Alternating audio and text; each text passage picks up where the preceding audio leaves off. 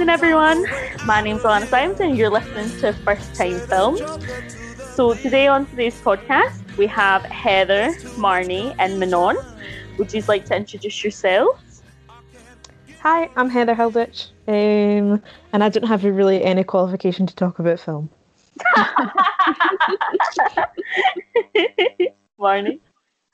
Um, hi, I'm Marnie. I have definitely less qualification um, or qualifications to talk about films, but I don't think you need any, so that's why I'm here. Mm-hmm. Um, Nice. Um, hi, I'm Manon. I yeah, I, I love film. I do technically have a qualification, but I also don't think you really need one. So I'm just I'm Hell just excited to like go on full on rambling about how much I love film, and, and that's why I'm here. amazing. Nice. Don't get me wrong, like we love the qual we love the qualified we love the qualified. Um Yeah. Nice to get a mix. Yeah.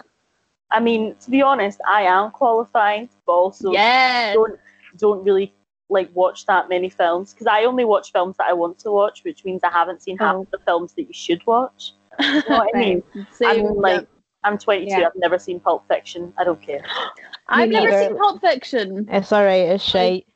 Take a deep Can- breath. take a deep breath. This is this is David has left the room and now we've taken over, and this is amateur hour. This is amateur Yes. hour on the podcast. Can we swear? Can we swear on this podcast? Yeah.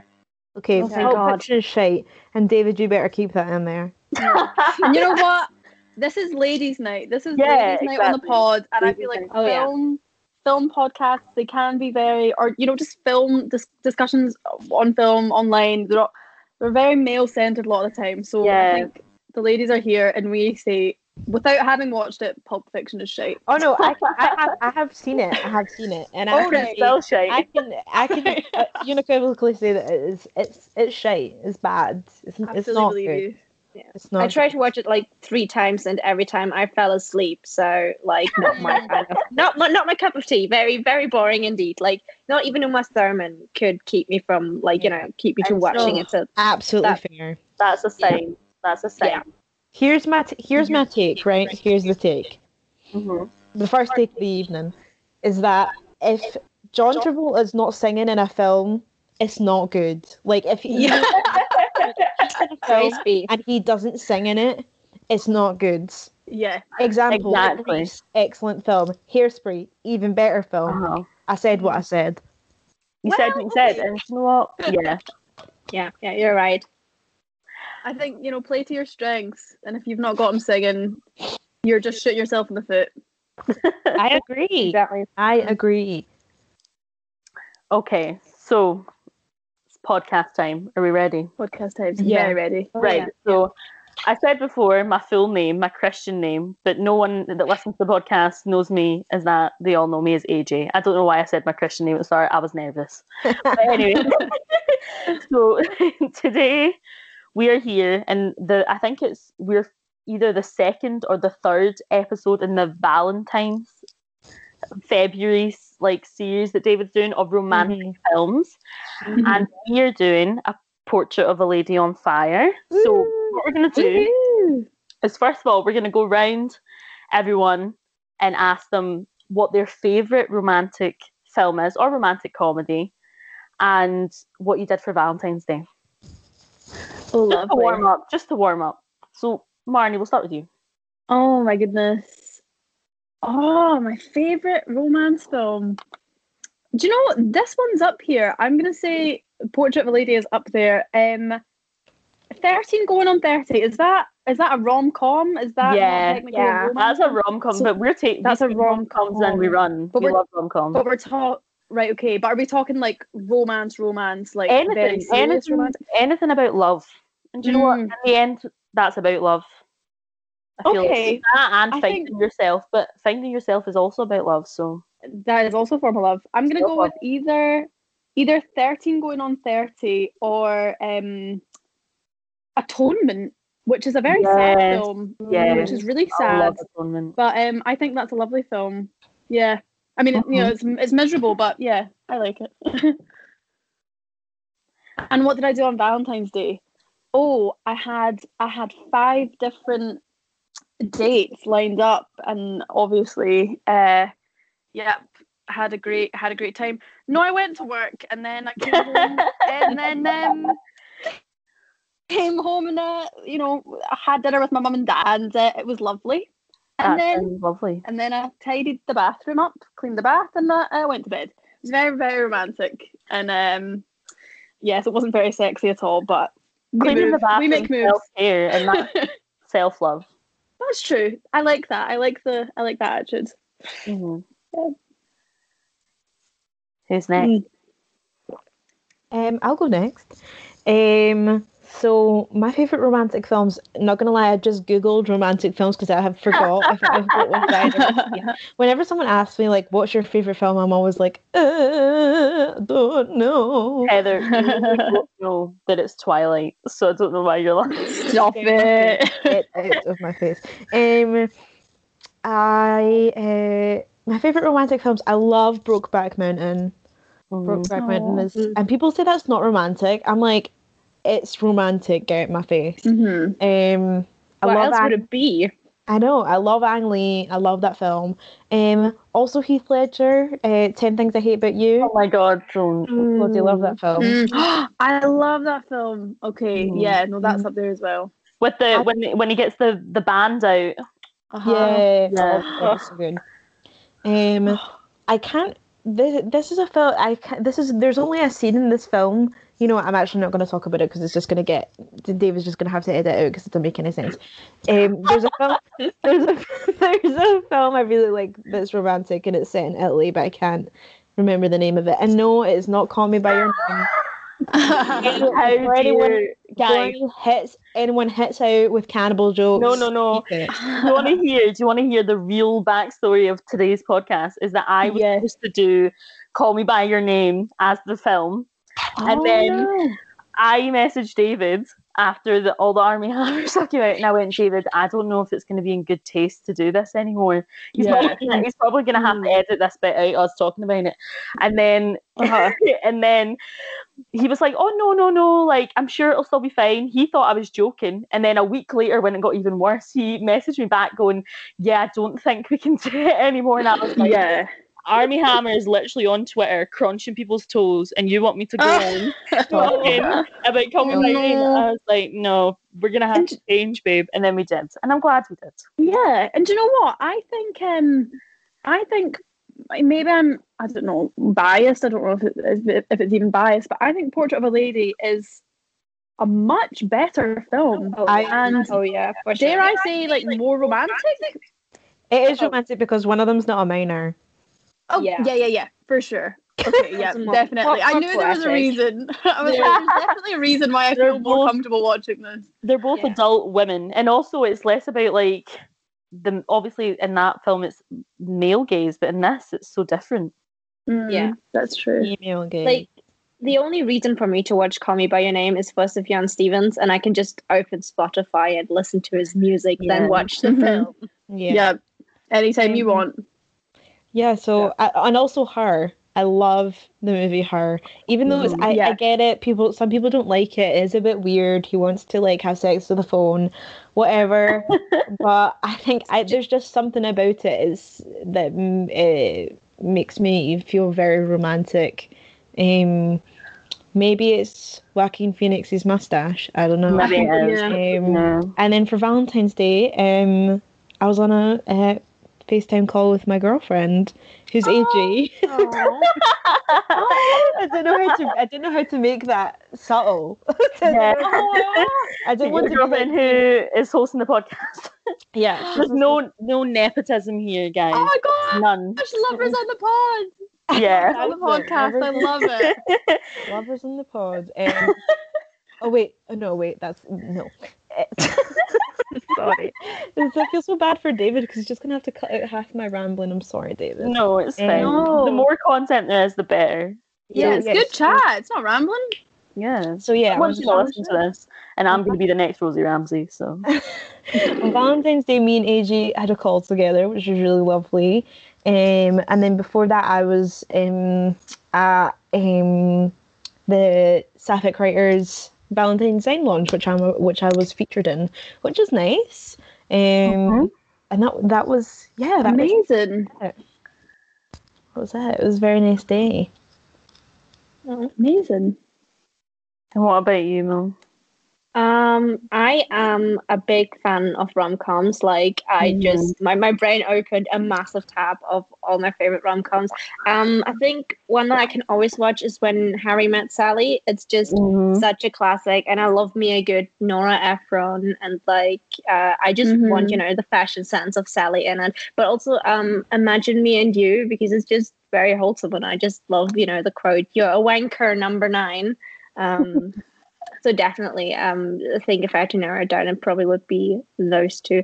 And I actually cannot remember for the love of God what I did on Valentine's Day this year. I remember that last year though, I went to the cinema all by myself and watched uh, Birds of Prey, and then right afterwards Nice. Emma, and it was the best Valentine's Day ever. Like it was, I, I can just recommend. Remember cinemas? Mm. Yeah. the good times? So. That's- it's it's That's the most It's been- romantic part of all. yeah yeah. It's it's been eighty four years since they were open, and I miss them mm. dearly.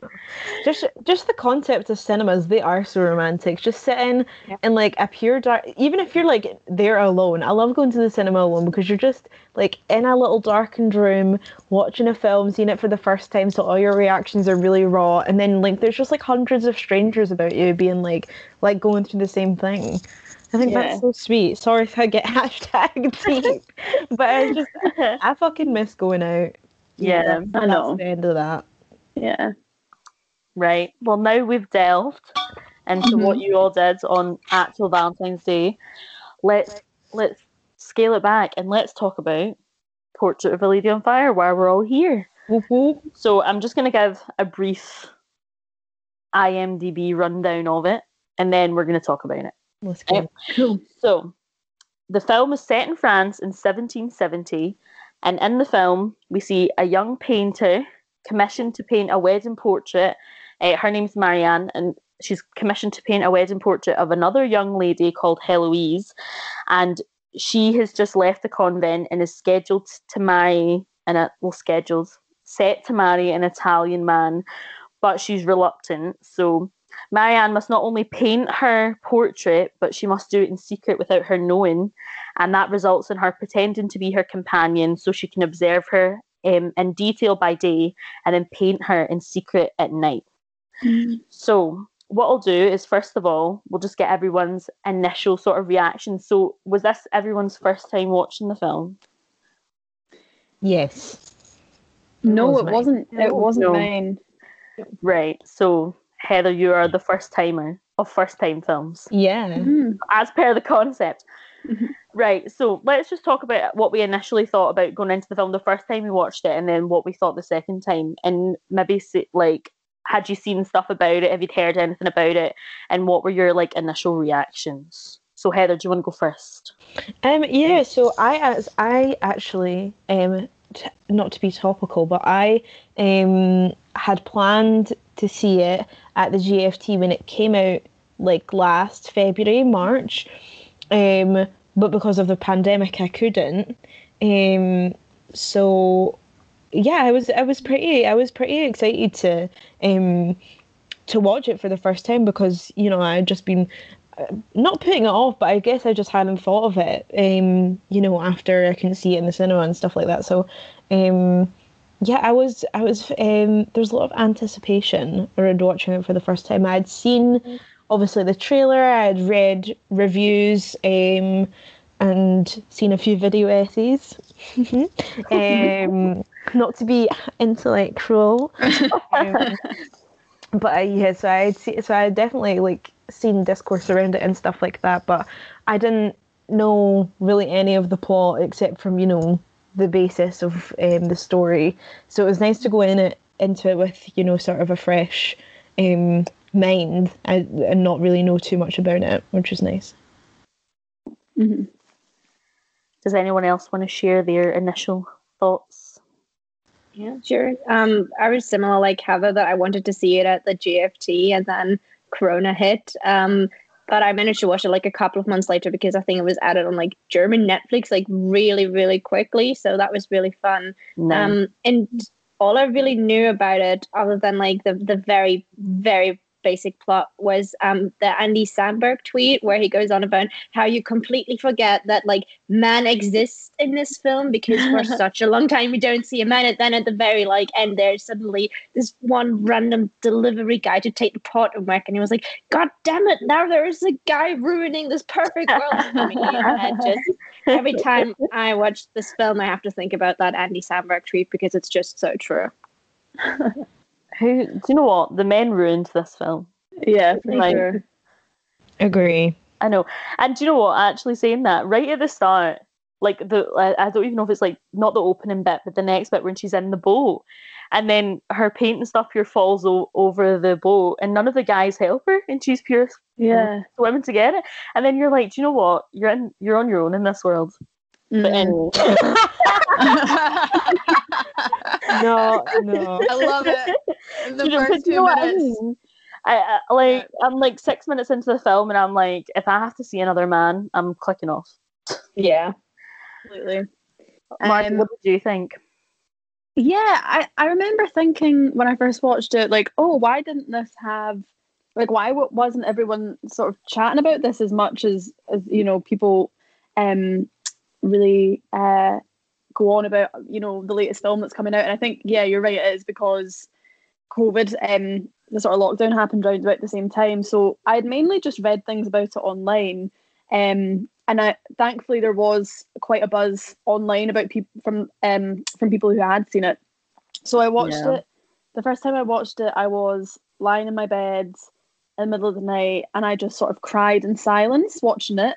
And then the second time I watched it, I was the exact same position. I was in my bed, and I was like, right, but this time I can really watch it, and I'll I'll see things I didn't see before, and I'll have like a different understanding and a new perspective. And I did, but I also just still cried my eyes out. Like Yeah. I couldn't Mhm. help it. Mm. So I It's think um, Very intense. it's it's very intense, and I think the first time I heard some of the lines, one thing I will say um, is just I think it's one of the most beautifully written um, films, or yeah, it's one of the most beautiful pieces of writing I've Mhm. come across in a while. Mhm, Um, and I think mhm. the first time I watched it, I really thought that, but then the second time around, the lines hit just as hard. Like I, I, I still felt like they were very raw. Um, so yeah, I just I bloody love this film, and it won't, that will not be the last time I say that on this episode. I'm sure.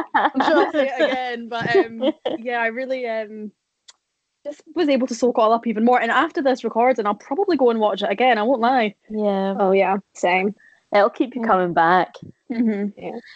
So we've discussed their initial reactions. Now we're going to talk about what we think the main themes of the film are, because there's some, as I have done some extensive YouTube deep dive, and there's some there's some contention over what we think the themes actually are. So let's just go around and like, what did you take from it?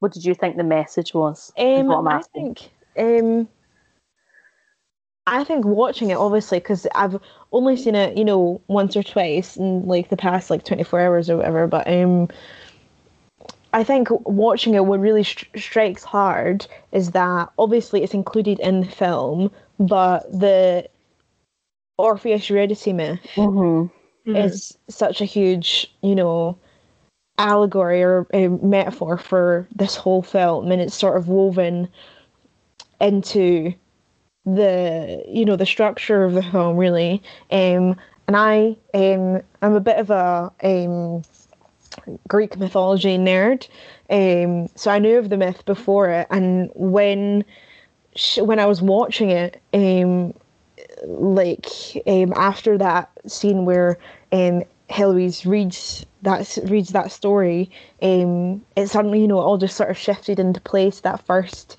scene where they're walking and Heloise is in front and um, Marianne is behind her, and then you know at the very last minute she turns to look, and it's that sort of you know a really arresting look. Um, Mhm. and I think I'll try not to go on too long about this because it's like don't want to take up all the time. No, no. But, No, um, please go for it, please. Yeah. but like obviously in the, in the myth, um, and the myth has been adapted into loads of different um, sort of uh, media. Um, it's the basis of the Hadestown musical, um, which even which you know bears an even closer resemblance to the story of Portrait.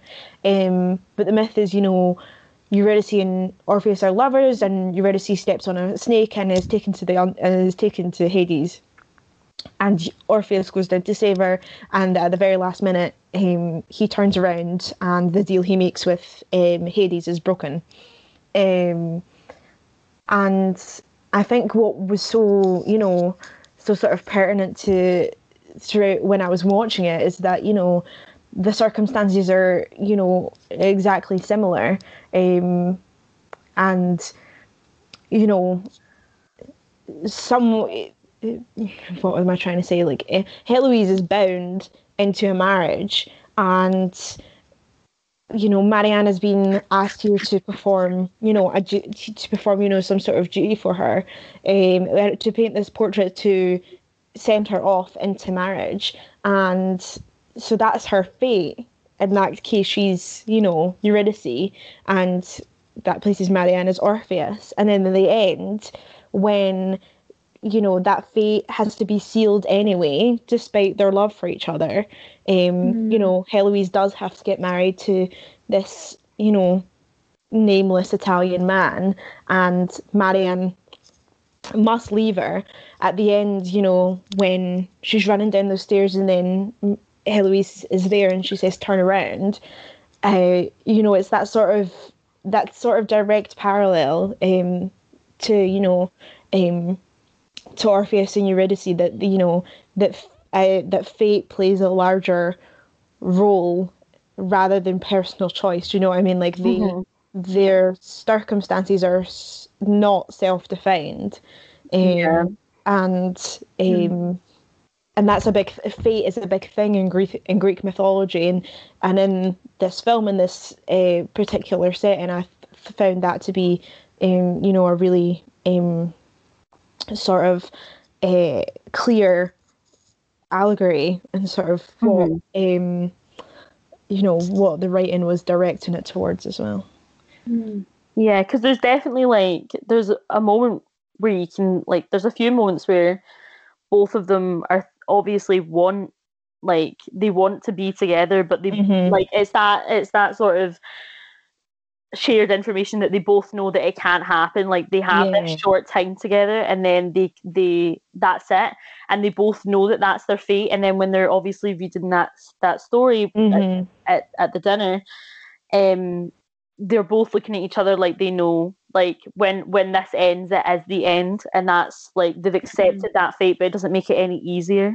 Yeah. Yeah. And I think Yeah. as well, like with that with that dinner, you know, the what Marianne says is that like Orpheus makes the poet's choice, not the lover's. Mm-hmm. And then later on in the film, when Heloise is, you know, confronting her about the portrait, Yeah, um, she says, you know, do you want me to, you know, resist this marriage? And Mhm. Marianne says yes. And then Heloise asks, well, well, you asked me to, and Marianne says no. So, you know, she she you know she she knowingly draws a you know a direct comparison to herself there because she knows that the choice she makes is the artist's one, not not the lover's one. Um, yeah, because because if you know if she if she could um and as her lover she's wants to say you know don't you know don't marry this guy um just stay with me but she knows that the circumstances of her life command her to be an artist rather than a lover to Heloise so yeah, um, so yeah I thought that was really interesting yeah. Yeah. Oh, for sure. Does anyone else have anything they want to say about the themes? I think that's um I'm just gonna sorry to jump right in. Um I think that's a, that is such an interesting part of the film. Um that myth. Uh, I really I Mhm. really like that part. Um it just reminded me as you were talking there about um one of my favourite parts when uh she just she says um Heloise says that she will pose for her and um I think at this point um at this point they sort of are in this strange sort of unspoken relationship Yeah, and um, Mhm. flirtation ship for yeah, sure, yeah, and for flirtation ship for sure. for And sure. says, um, I think Marianne says, uh, like I'd like I'd like to be in your position. Like I'd like to be the one you know. Yeah. Or or, or she said, I, I can't remember what, what one it is. I'm really butchering this um, explanation now, but um, Heloise sort of calls her over and says, Yeah, yeah. I know the bit You you're know, talking about. yeah, Yeah. yeah, It's when they're Um, talking about the like how she can te- like she can't hide her emotions from her, and then Uh-huh. Oh she's my like, I'm in a different yeah. position. It's it's when she's being seen properly. It's Yeah. it's one of my Yeah. favorite bits too. And she's like, Uh, if you're seeing me, I'm Who seeing am I you. looking at? Yeah, yeah, yeah. Yeah, If yeah. you're looking that at one. me, who am I looking at? And I just thought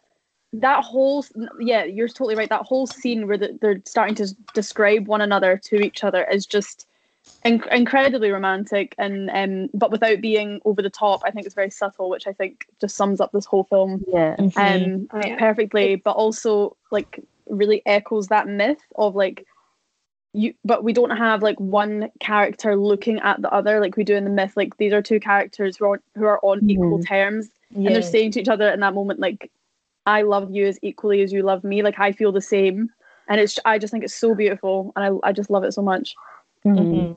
Oh, absolutely. It's also that that notion of being you know, known and like not just being seen, but you know being known, and that's kind of like yeah. a sense of love when she like describes each other when they describe each other's mannerisms in such detail and the emotional Yeah. behind it.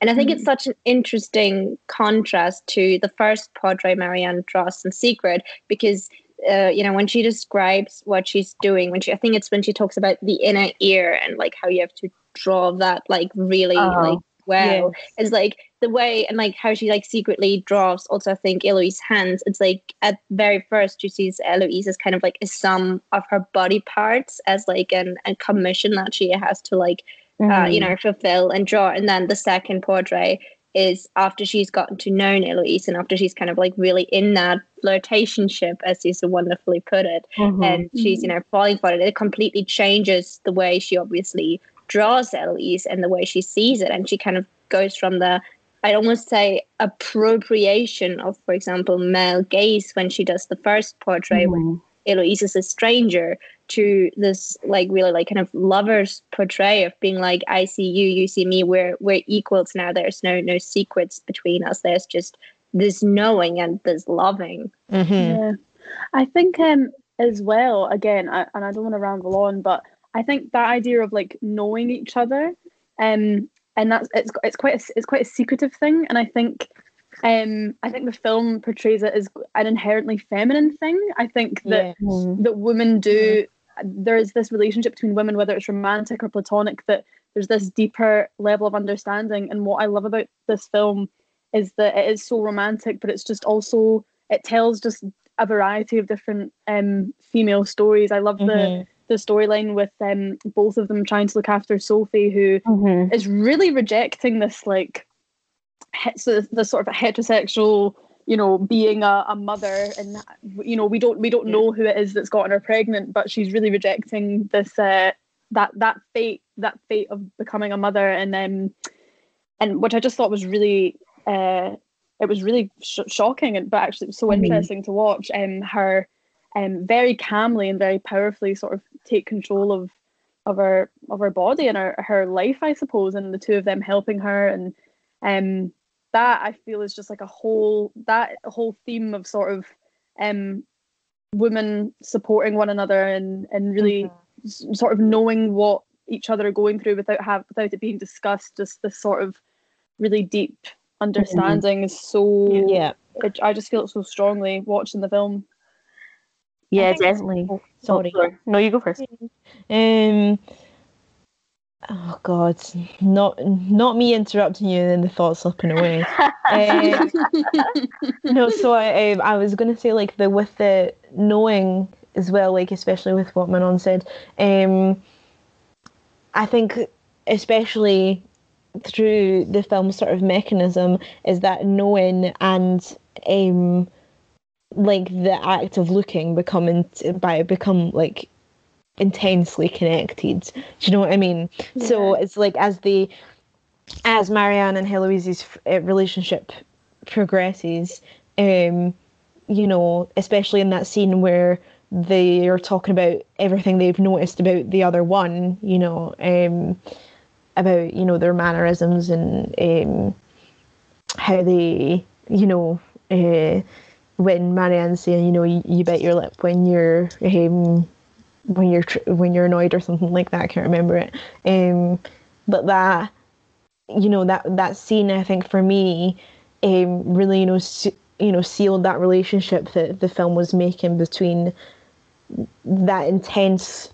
knowledge of each other and the act of looking you know and from and throughout the whole film you can sort of read the read the relationship between the two of them solely through you know the sh- the looks they share.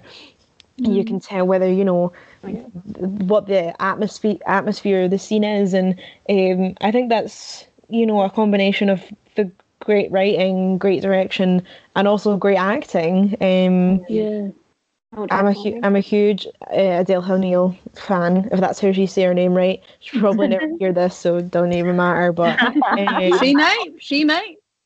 if she does, I'll kill myself. Um, just kidding, just kidding, just JK, JK, lol. Just JK. Um, so, but that that scene, you know, you can, and then from there on, and I couldn't, I couldn't stop looking at them when they were looking at each other, and then you know, there's those moments where you see exactly as Marianne sees when she paints on the canvas, or when um, they kiss for the first time, and the camera rounds the corner of the cliff rather than Marianne I love that. herself Uh huh. Oh, and yeah. you know gorgeous.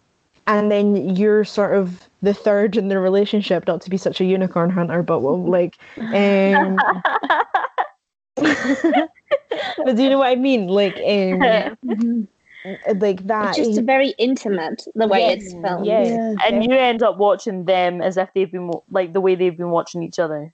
Yeah. yeah yeah and you but and you're completely submerged in the relationship they have and like e- like espe- and then at the end when she's looking oh oh when she's looking Yeah. when she's looking straight at Heloise at the orchestra and it like zooms Oh my I God. you bring up that scene. Yeah. sorry the, the film the podcast is about the film um, Yeah. but you know I just cry every time when when that scene happens, especially like with the music together. It's yeah. just And I can't look away, even though I kn- I've seen it already. I know Yeah. what's gonna happen, but I'm just like maybe they'll look at each other.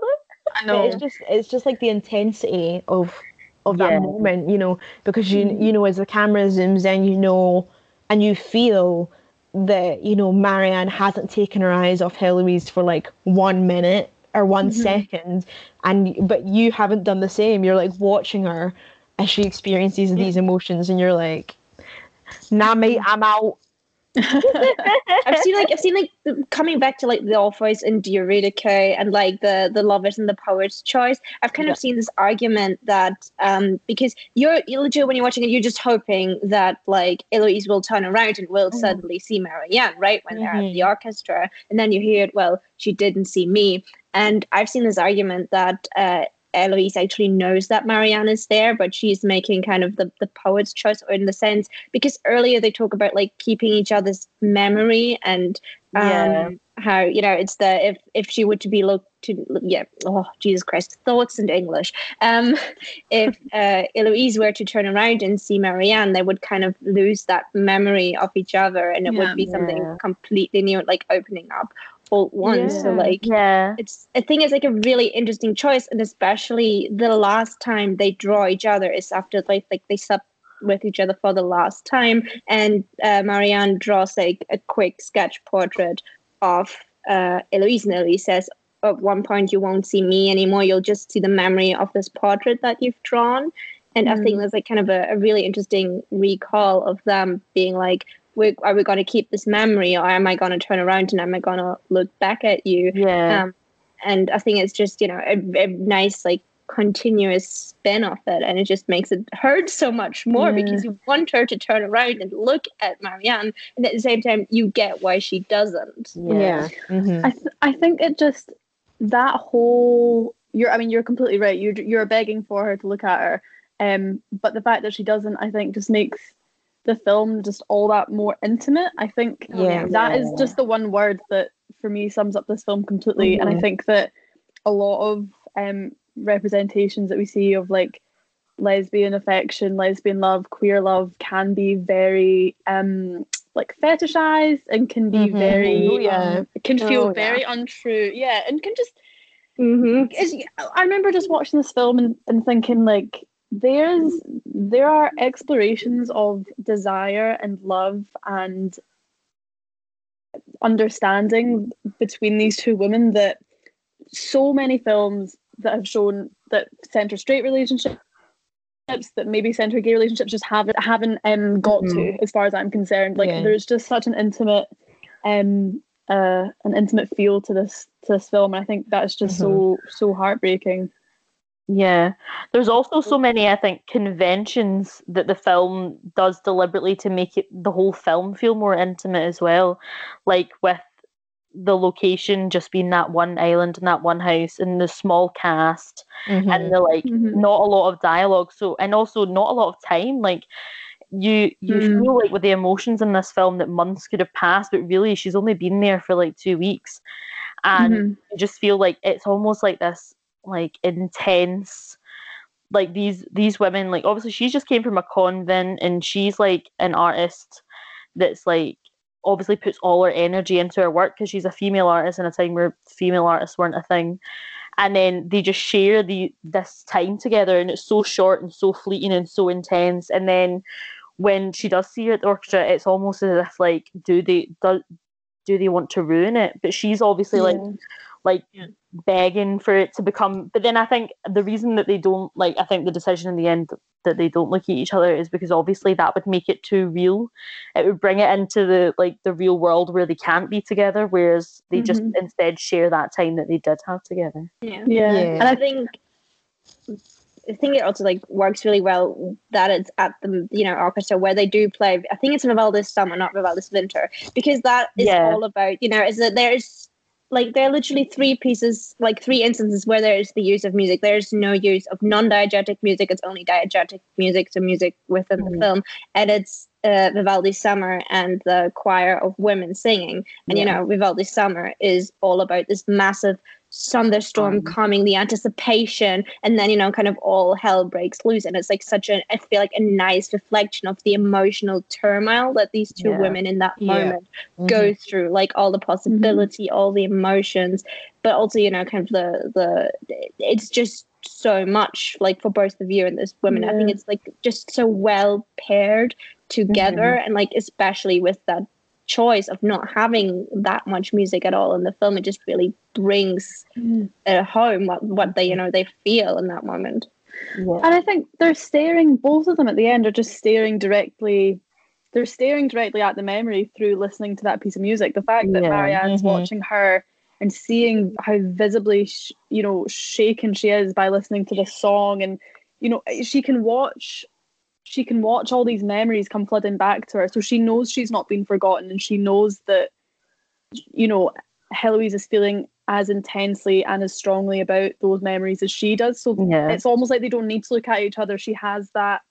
She has yeah that knowledge. Yeah. that coupled with the fact that the page is open at 20 Oh, Oh, I- yeah. I- I had I had just stopped crying, and then that bit happened. I was like, right, time to pull it together. And then I saw that, and I was like, mm, yeah. there's, Here. there's a naked picture of her in that page. a respectful naked. A respectful- respectful. naked I'm looking all- we respectfully. it's not respectful. It's not respectful. See when It's see when the cameras were off, Marianne was drawing Heloise's like, you know.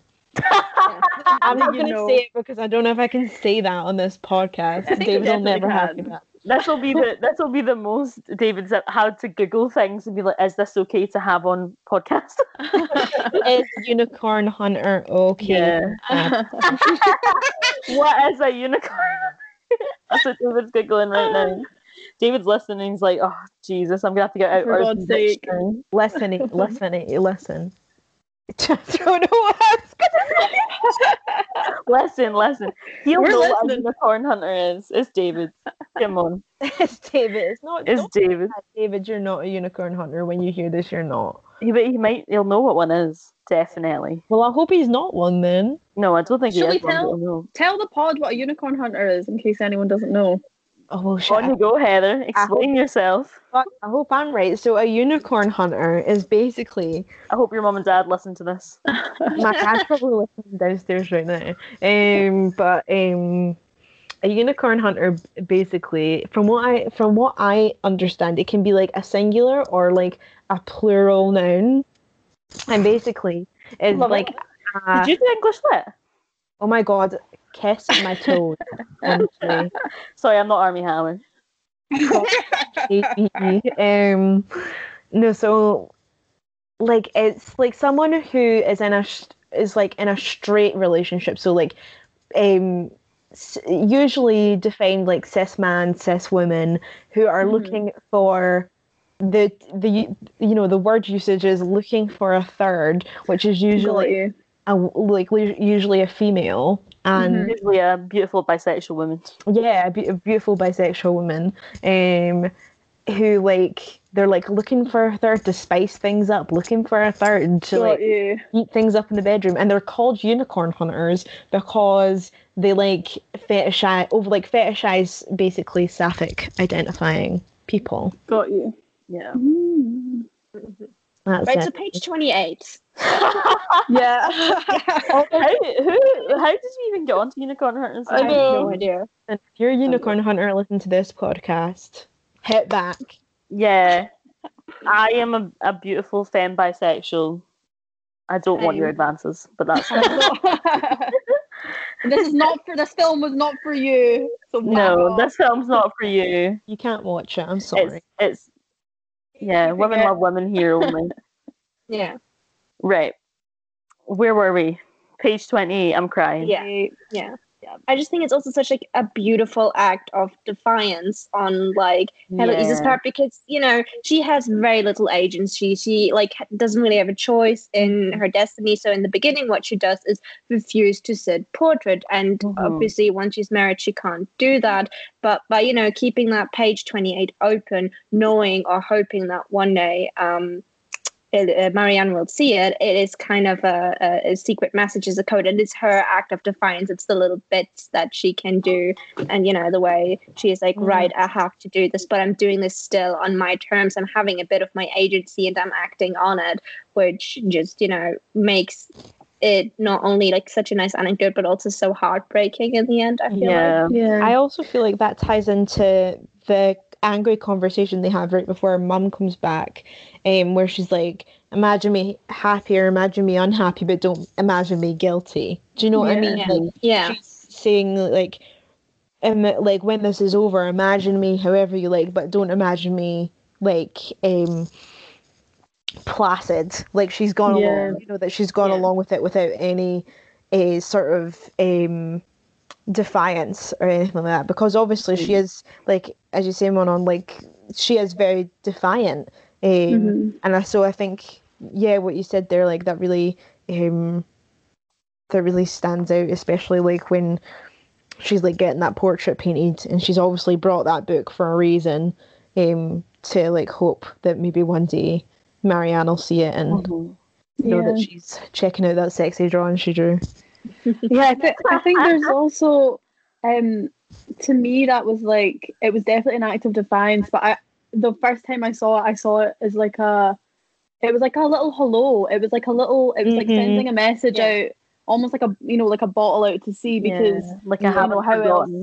Yeah, and I think the the reason we find, or well, I find, I don't know about you guys, but I I tend to really romanticize um just the time before phones. I know that's like such a cliched thing to say, like it's hardly a hot typing hot take, but um just this idea of be not being able to communicate with people, that communication being completely cut off, not knowing when you're going to see someone ever again or speak to them ever again, which we can't you don't really have now. Like, yeah, you can block someone on like Instagram, you can delete someone's number. Um, but if you really wanted to, um, okay, I'm not a stalker, but like if, if you really wanted to, you could for sure like find people online or try and contact Find their them, like, LinkedIn. find their LinkedIn. Oh my God, I always forget about that LinkedIn. one. Find their yeah, people. Find LinkedIn.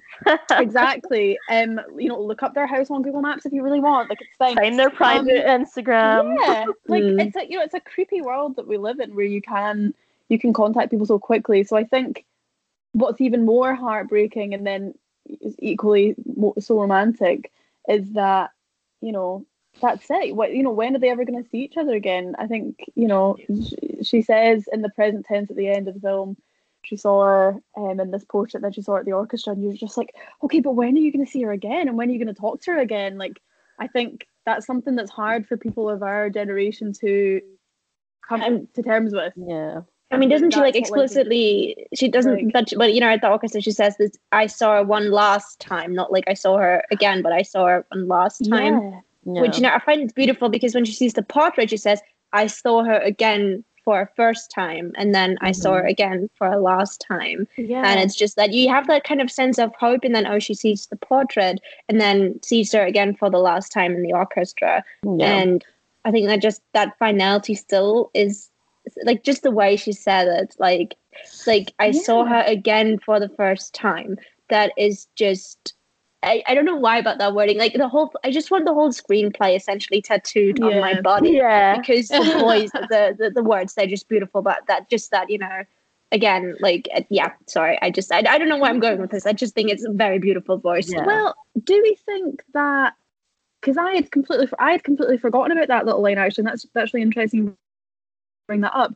Do we think then that something's happened and she's maybe passed away? Because why else would she say, "For- "I saw her for the last time"? Because you would always sort of hold on to this hope that you might see them at some other point.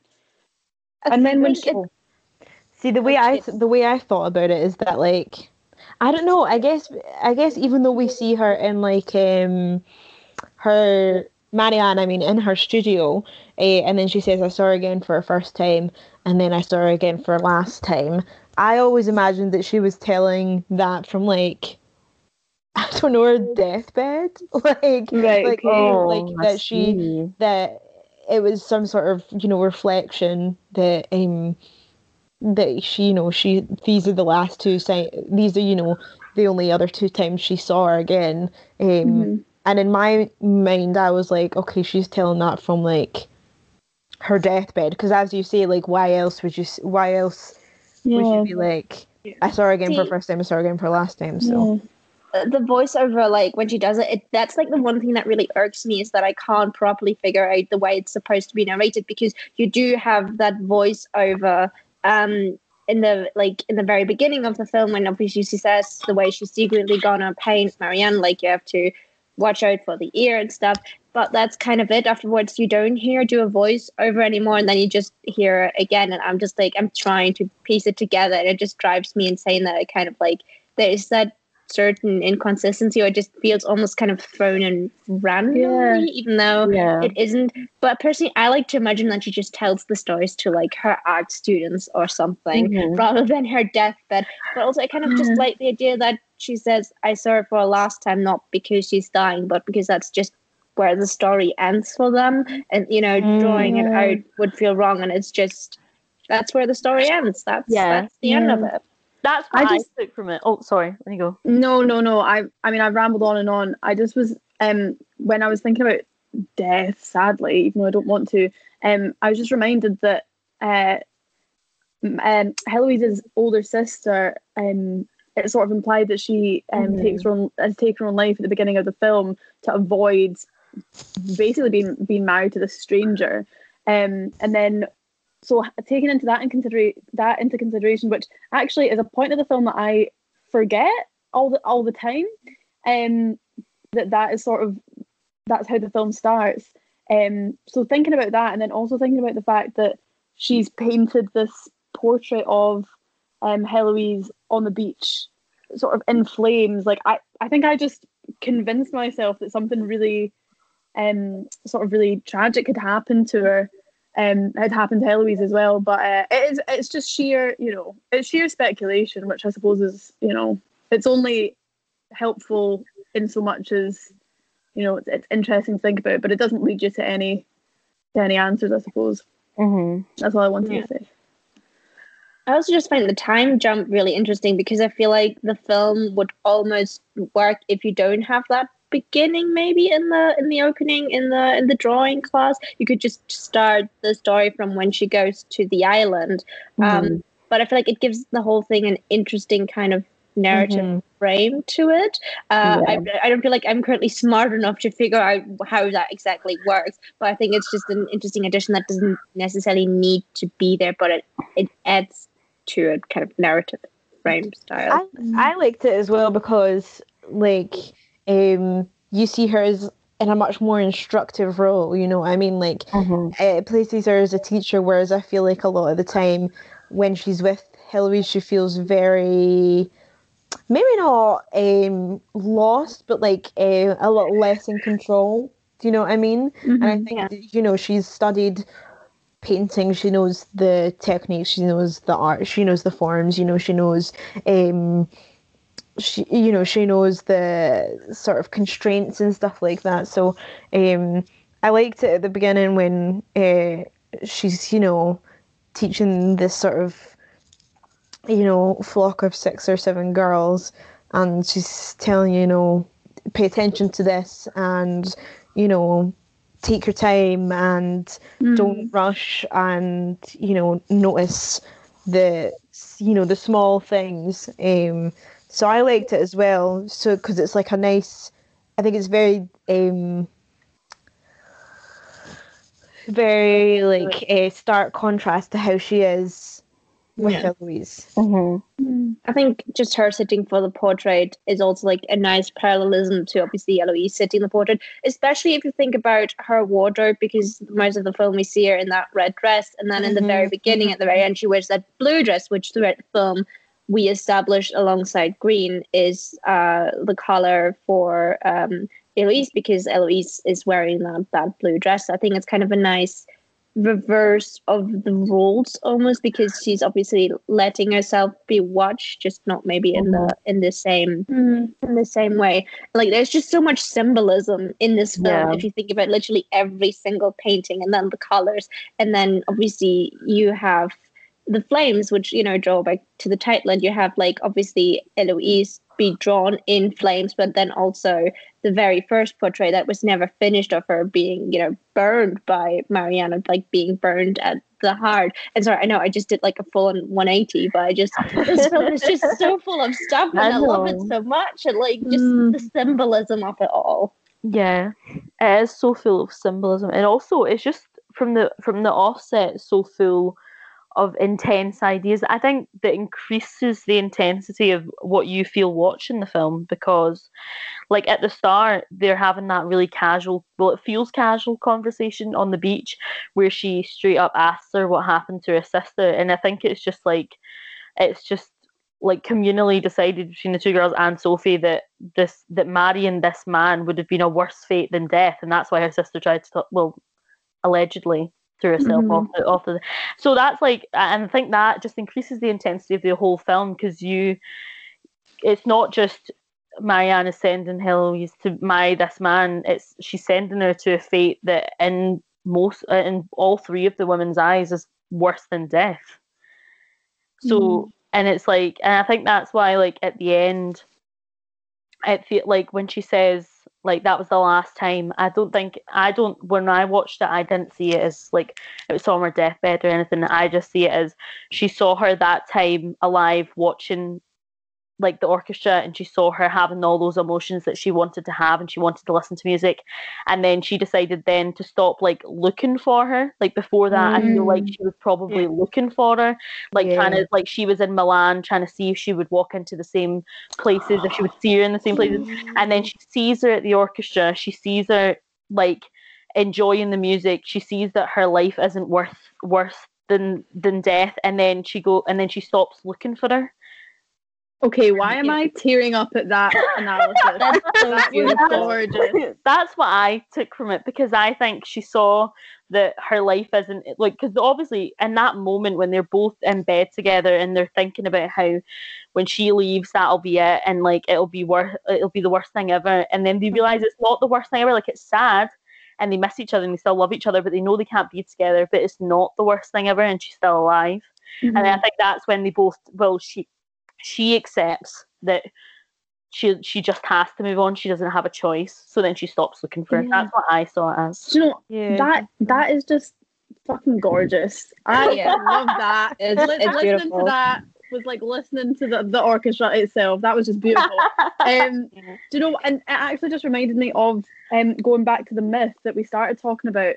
It's it's almost like playing out the same myth. It's like she she can't she shouldn't look at her right. She shouldn't like Yeah. keep torturing herself by Mhm. searching for her and looking for and like you said like looking around Milan seeing if she's there um trying to trying to like just prove to herself that you know she still feels the same way or she still looks back on that memory the same and then she does she gets that final look at the end and then it's over then it's done then it's like right okay I've I can be implicated by the fact that she's just as moved she's just as you know you know touched by the music Mhm. and then that's it sort of dead oh oh i'm gonna greet oh, Yeah. oh. We're all reliving the film now. I think I am like I just you said uh, like when obviously AJ you just said that um you know uh, that she's in Milan searching for um and uh, that you know Heloise you know has you know had to come to terms with the fact that it's not the worst thing and you know it's not worse than death but it is terrible and she misses her so much and um you know, and it's sad and all these things. Like earlier on in the film, when Marianne is describing the symphony to Heloise, and um, you know, she's playing it on the uh, on the. It's not a piano, but I can't remember. Harpsichord. Yeah, harpsichord. Oh shit! You do higher. You do higher music. Um, uh, yeah, I did do higher music. Got an. Mm.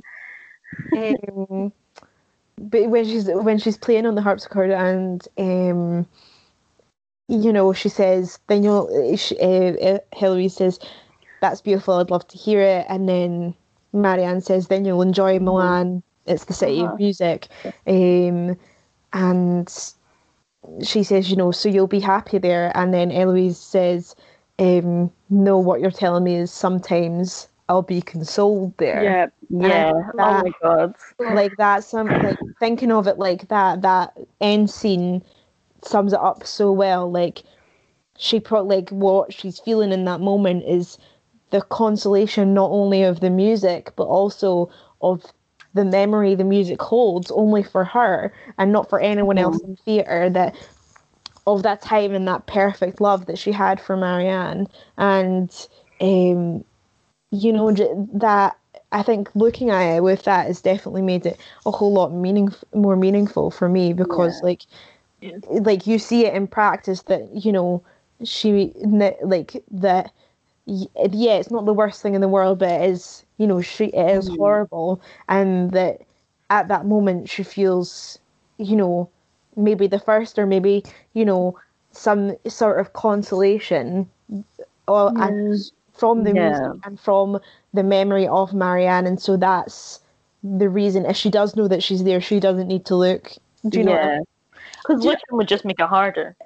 yeah Yeah. I think uh, that's that's such a good point. I think memory is something that um is, is so interesting. I think gets brought up a lot in love stories. There's this there's just all this tragedy surrounding like like long lost memories or memories of someone who you know is is gone from your life. It's I think it's like a really romantic notion, and I'm just thinking about um first time films doing a podcast on uh Eternal Sunshine of the Spotless Mhm. Mind and how that's a film all about um uh me- memory and try- trying to wipe Yeah. people from your memory and Yeah. trying sort of trying to trying to convince yourself that you didn't feel that love for someone because the memory of that love is so painful.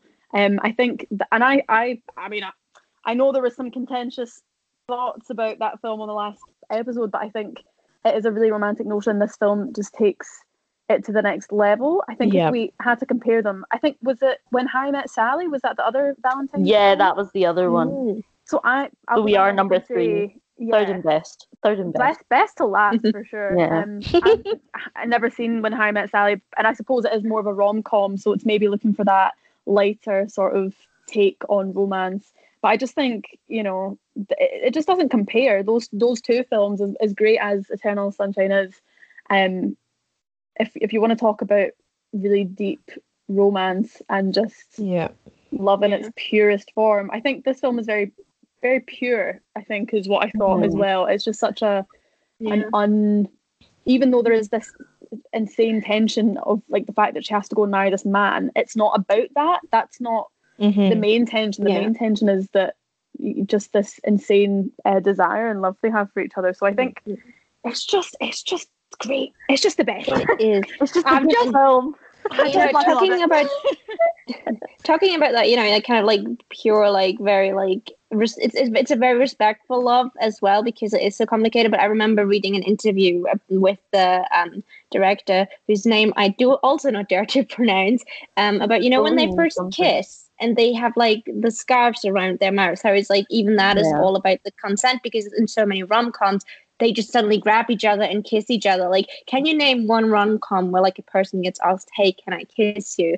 and with them they have to remove their scarves and just I think that's such a Mhm. nice Mhm. take on romance, seeing that like the the both equal consent that like you know is happening between them and Mhm. also just uh to to jump on that you know that that special love that they have it is just so true when uh Heloise asks do all people in love feel like they invent something new like that just like oh, so such, such a gut punch but it Uh-huh. feels almost like this film invented something new like a completely new take on love a completely new way of telling a love story that just rips you apart Mhm. every Yeah. time you see it and it's just so intense and, and, and beautiful Mm-hmm. in all the kind of you know it's it's it feels like it's a completely new take on romance and, and romance movies. Mhm.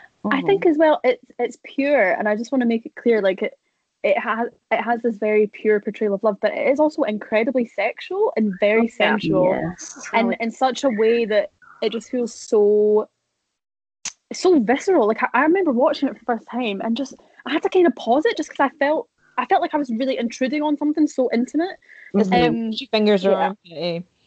yeah I mean that, by the time I got to that part I was just like I mean we've passed the threshold of intimate here but um, just that little part that uh, Manon was talking about, um, where she says, um, I think when they go to kiss and she says, uh, "Do lovers feel like they're inventing something for the first time?" She then says, um, I think Heloise says something about having imagined her, and Marianne says, "Oh, did you dream of me?" And she said, "No, I, I thought about you." That Yeah. to me was just like one of Yeah. the most like intentional, intentional it's so sexual and and it's just the way they hold each other like i think Oh. I mean, because it all starts with uh, marianne leaning her head on the slope of heloise's neck and that to Mhm. me is just so intimate and like it's almost like the dance that when the way they shift and you know when when when Mhm. um Uh-huh.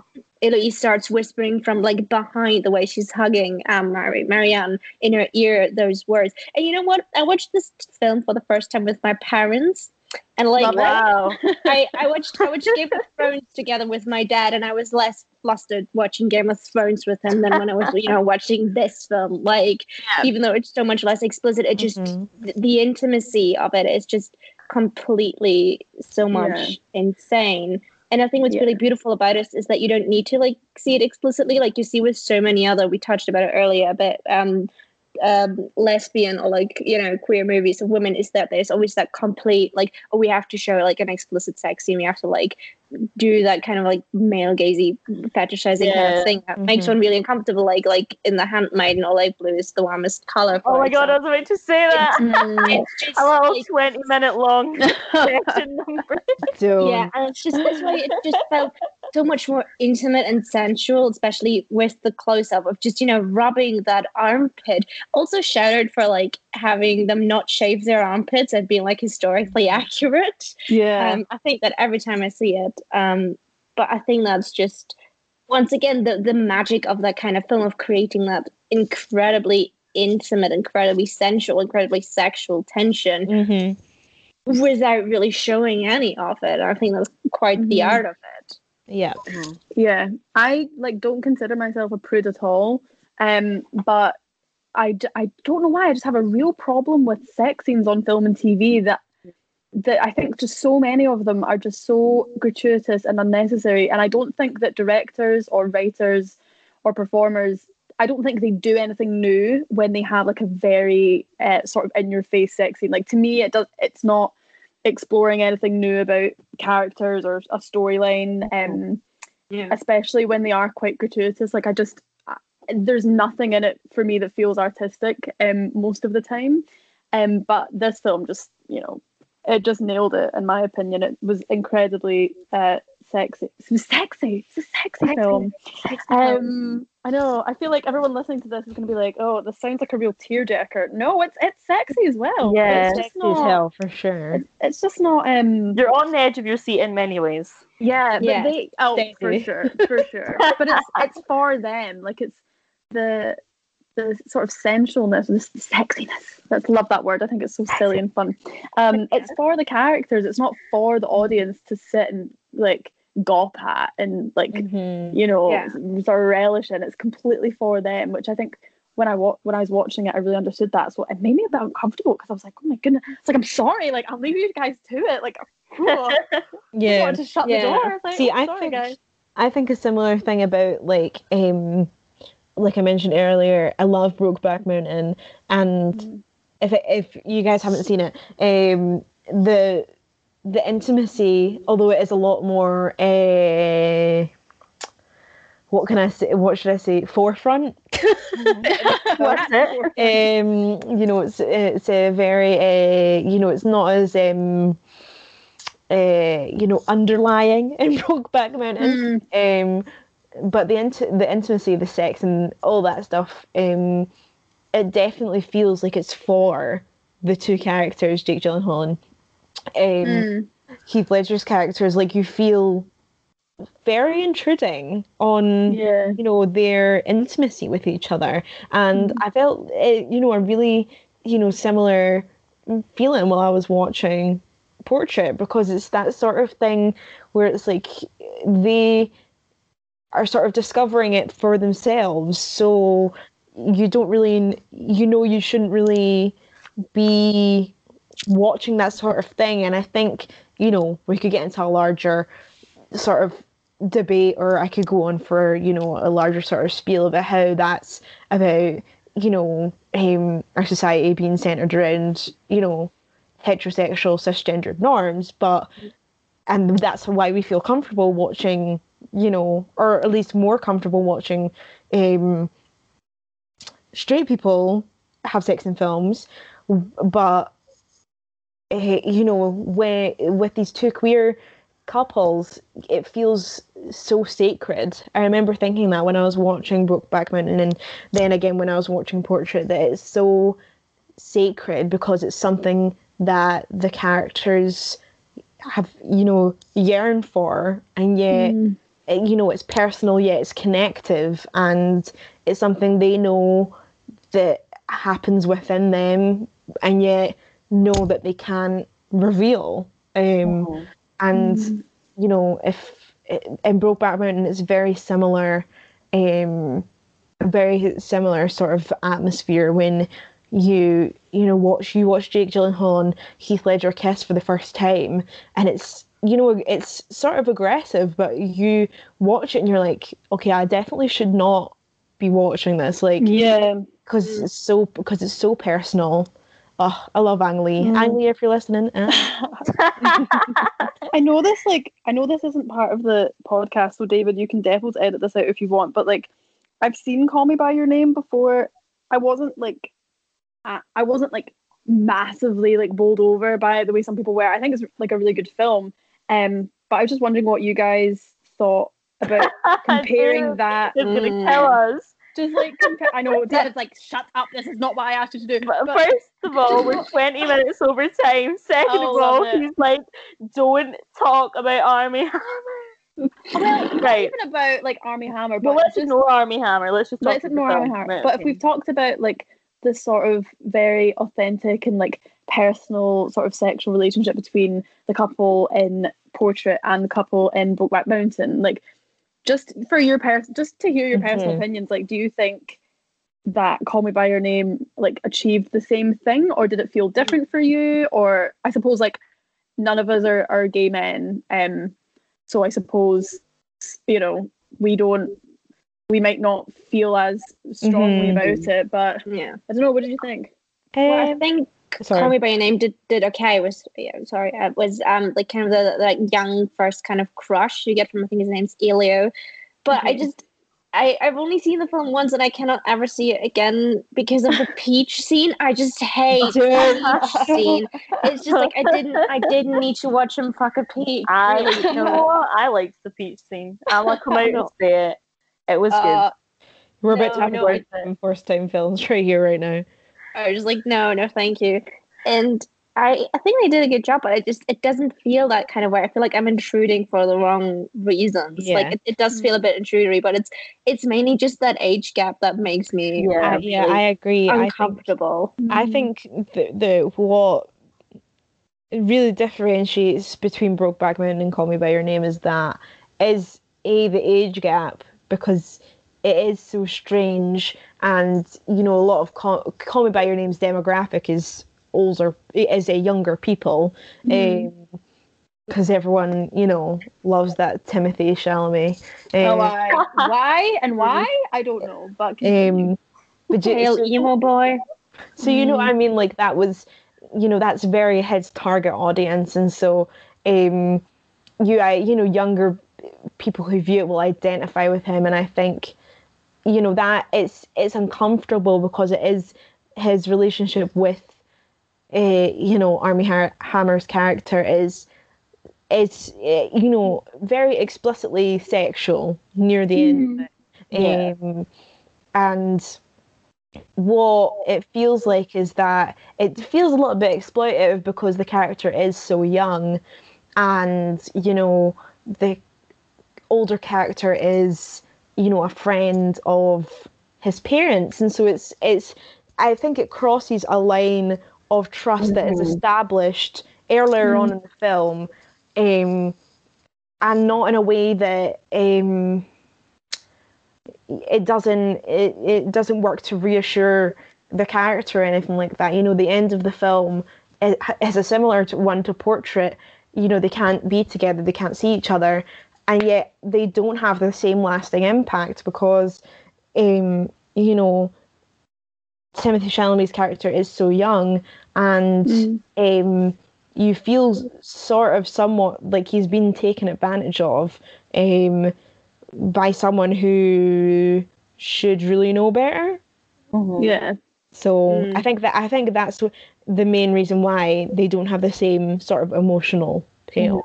And also, I think Call Me by Your Name is as much a coming of age film as it is a romantic film. Whereas Yeah. Mm. Portrait is all romance, tension, and forbidden love. Whereas Call Me by Your Name Yeah. is more about Timothée Oh, yeah. character finding himself.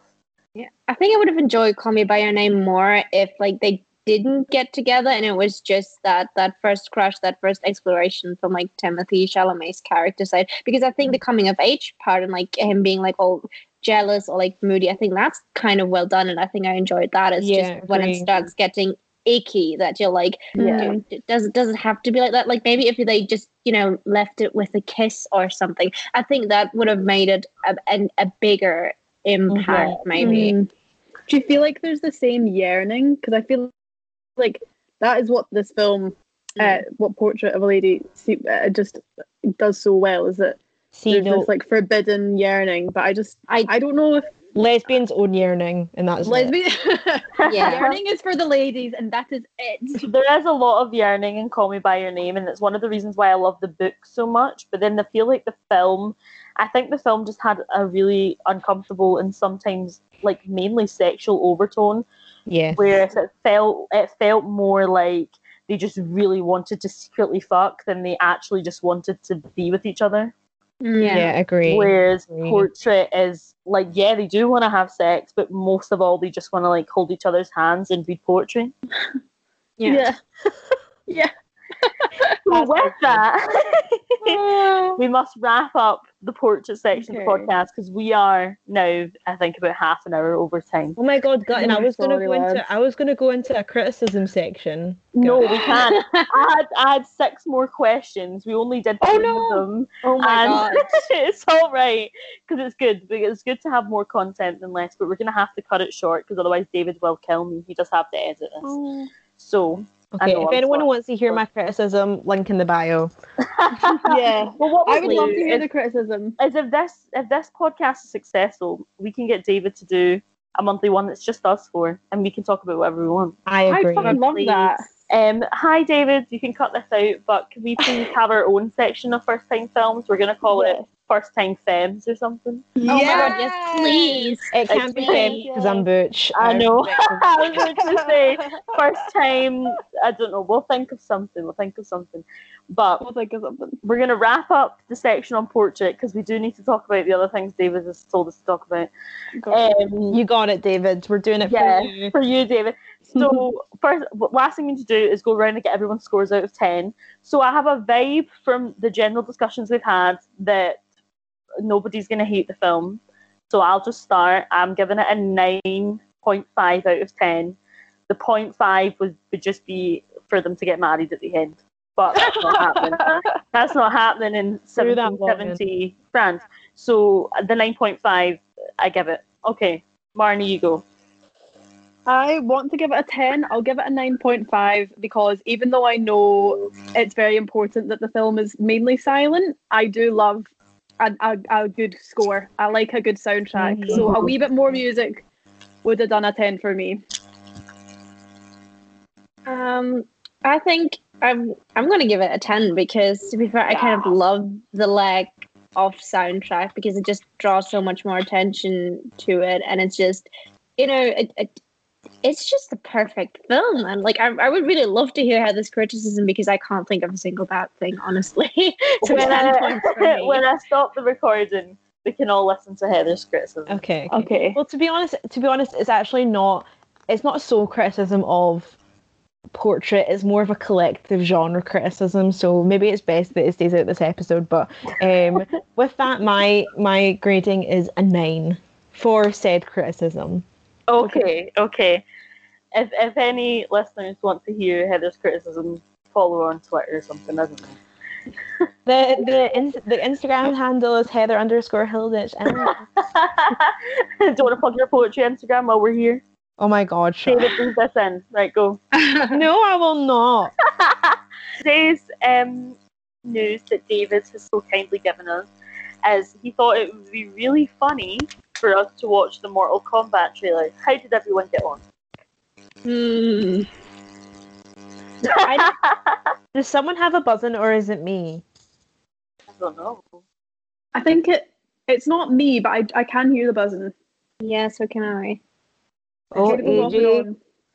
Is it know me? what I he's up can't it. Oh, it's gone. It's you gone. rascals. Sorry,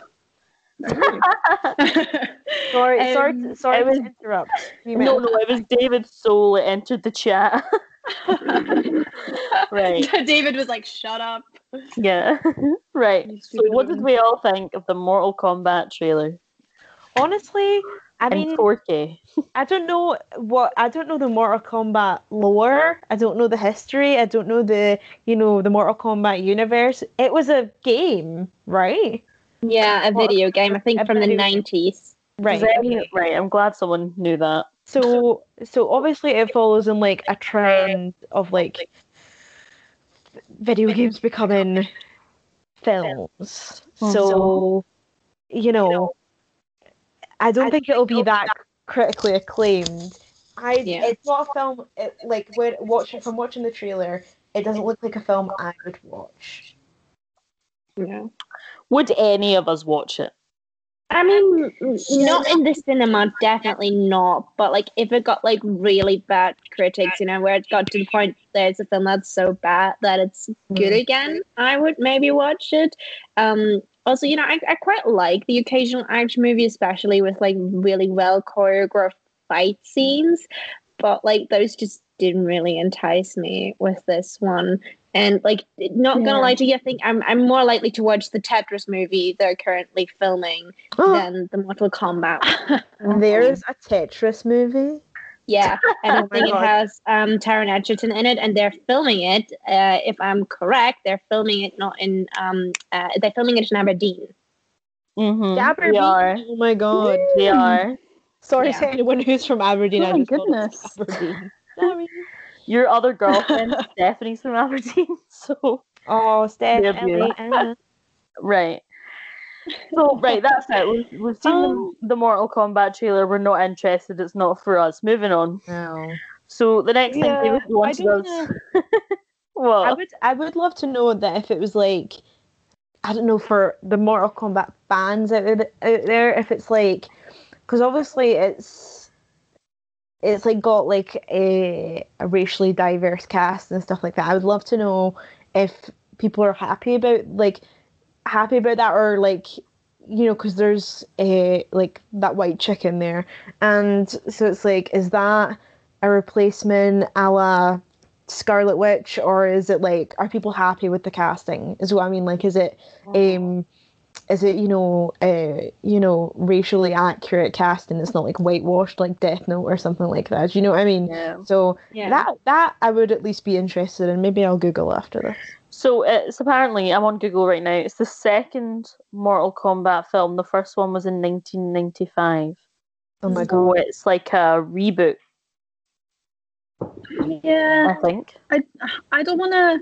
I don't want to be a favor. cliche, but um, of- of being like I don't want to be a cliche of being like, you know, a woman on this podcast who is just absolutely, you know, he- heralded Portrait of a Lady on Fire as like the best film ever made, and then be shown like an action movie trailer and going, no, no thanks, looks rubbish, but.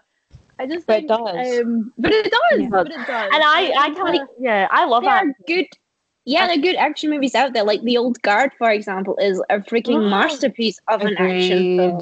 It's Mm. just so good and like it's witty and it's clever. But then you get to the trailer and you get the most stupidest dialogue. Like, oh, it's a birthmark. What does that mean? Oh, he was born with it. Like, how do you not know what a birth? Like, it just sounds incredibly. What is it that Stupid. David? What did David make me watch a couple of podcasts ago? It's really, it's really popular. What's it called? Don't know, babe. You Die Hard. That. Oh, there we go. Die. Hard. He made like what was that about? Nobody knows. Apparently, I it's a also Christmas agree the film. Die Hard? amazing. Die Hard. I've seen. It's the. He made me watch it for Christmas. That was the Christmas one he gave me. Die Oh, Hard. right. Okay. I see. For what good reason? Don't. No one knows. No, no. I love. I love Um, action films, but this one didn't look good. I agree. Yeah, I agree. It's I a thumbs down.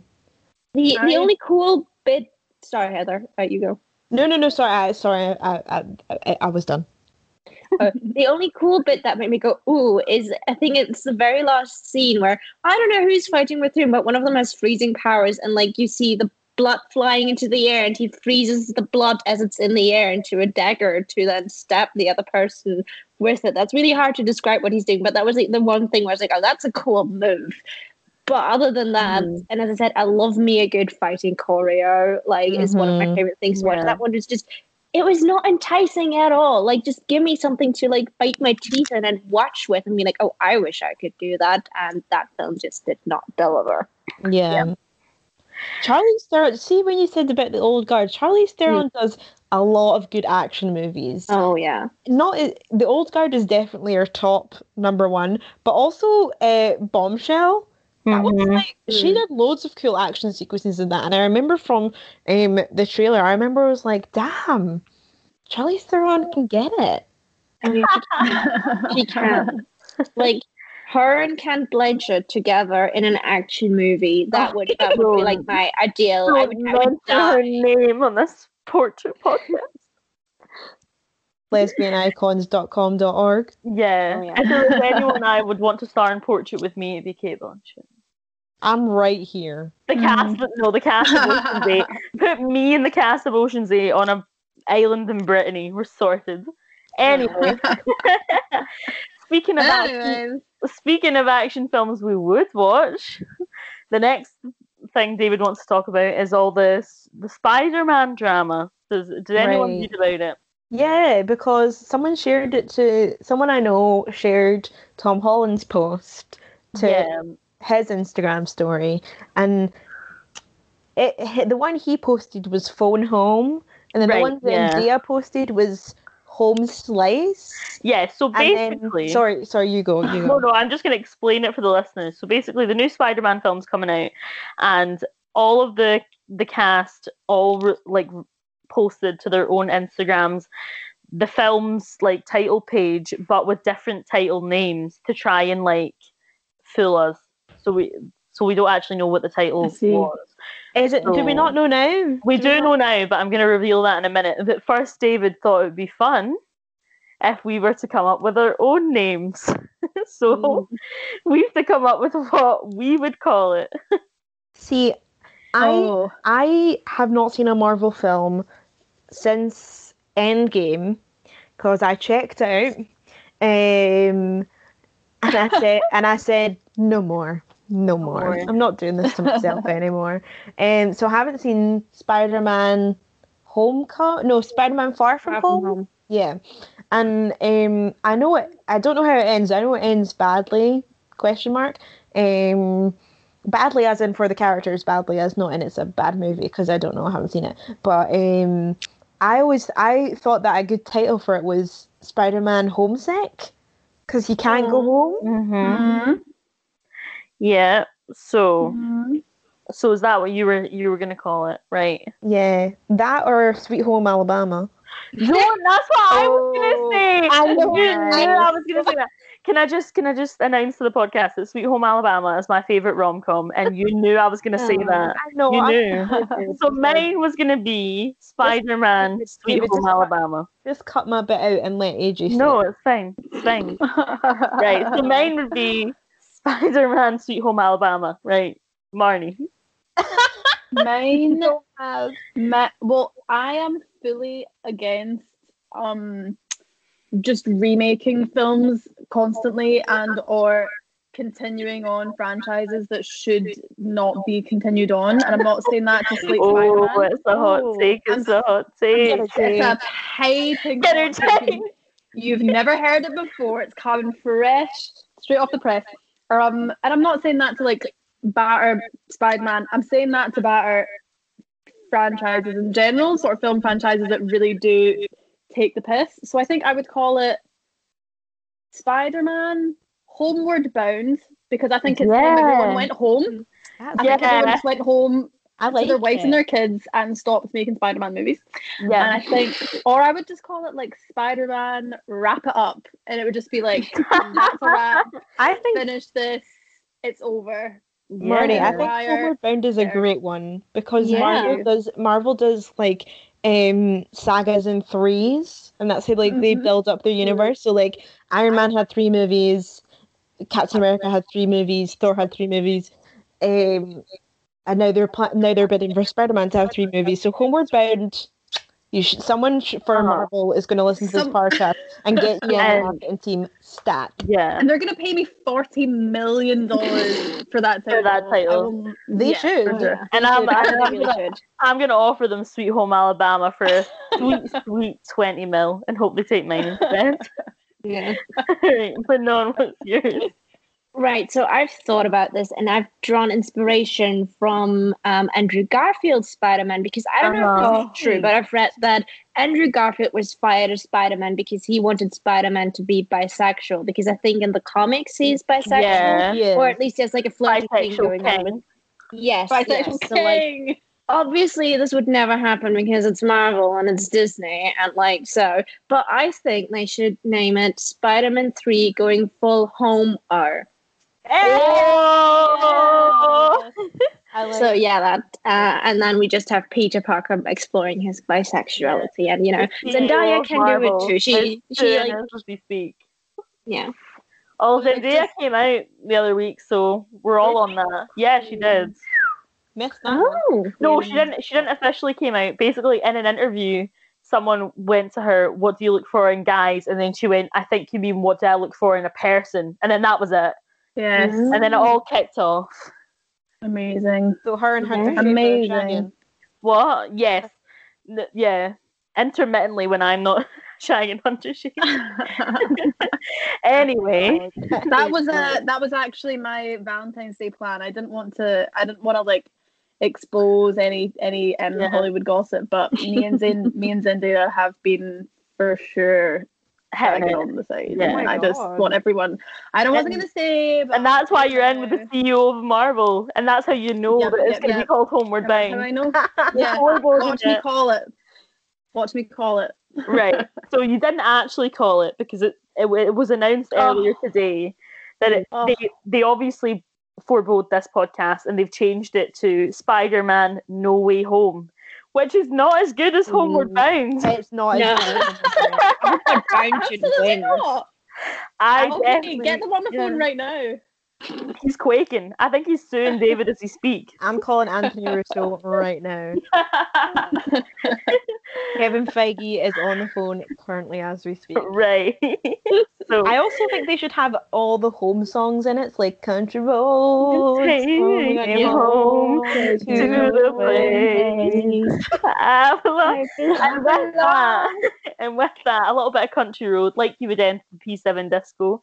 We are going to end Mhm. this podcast 41 minutes over time. So David Yeah. doesn't tell me. Bum, bum, bum, bum. I'm gonna go around. We're all gonna say goodbye, and then that's it. We're gonna end the podcast. So, my name's AJ. This is for for the listeners. David has just put in the chat, even for the podcast to be longer than the film, and yes, we are. So, as we're wrapping up, I have been AJ. This has been First Time Films Portrait of a Lady on Fire episode. Everyone say goodbye. Bye. Bye. Bye. Bye. Bye. Bye. Bye.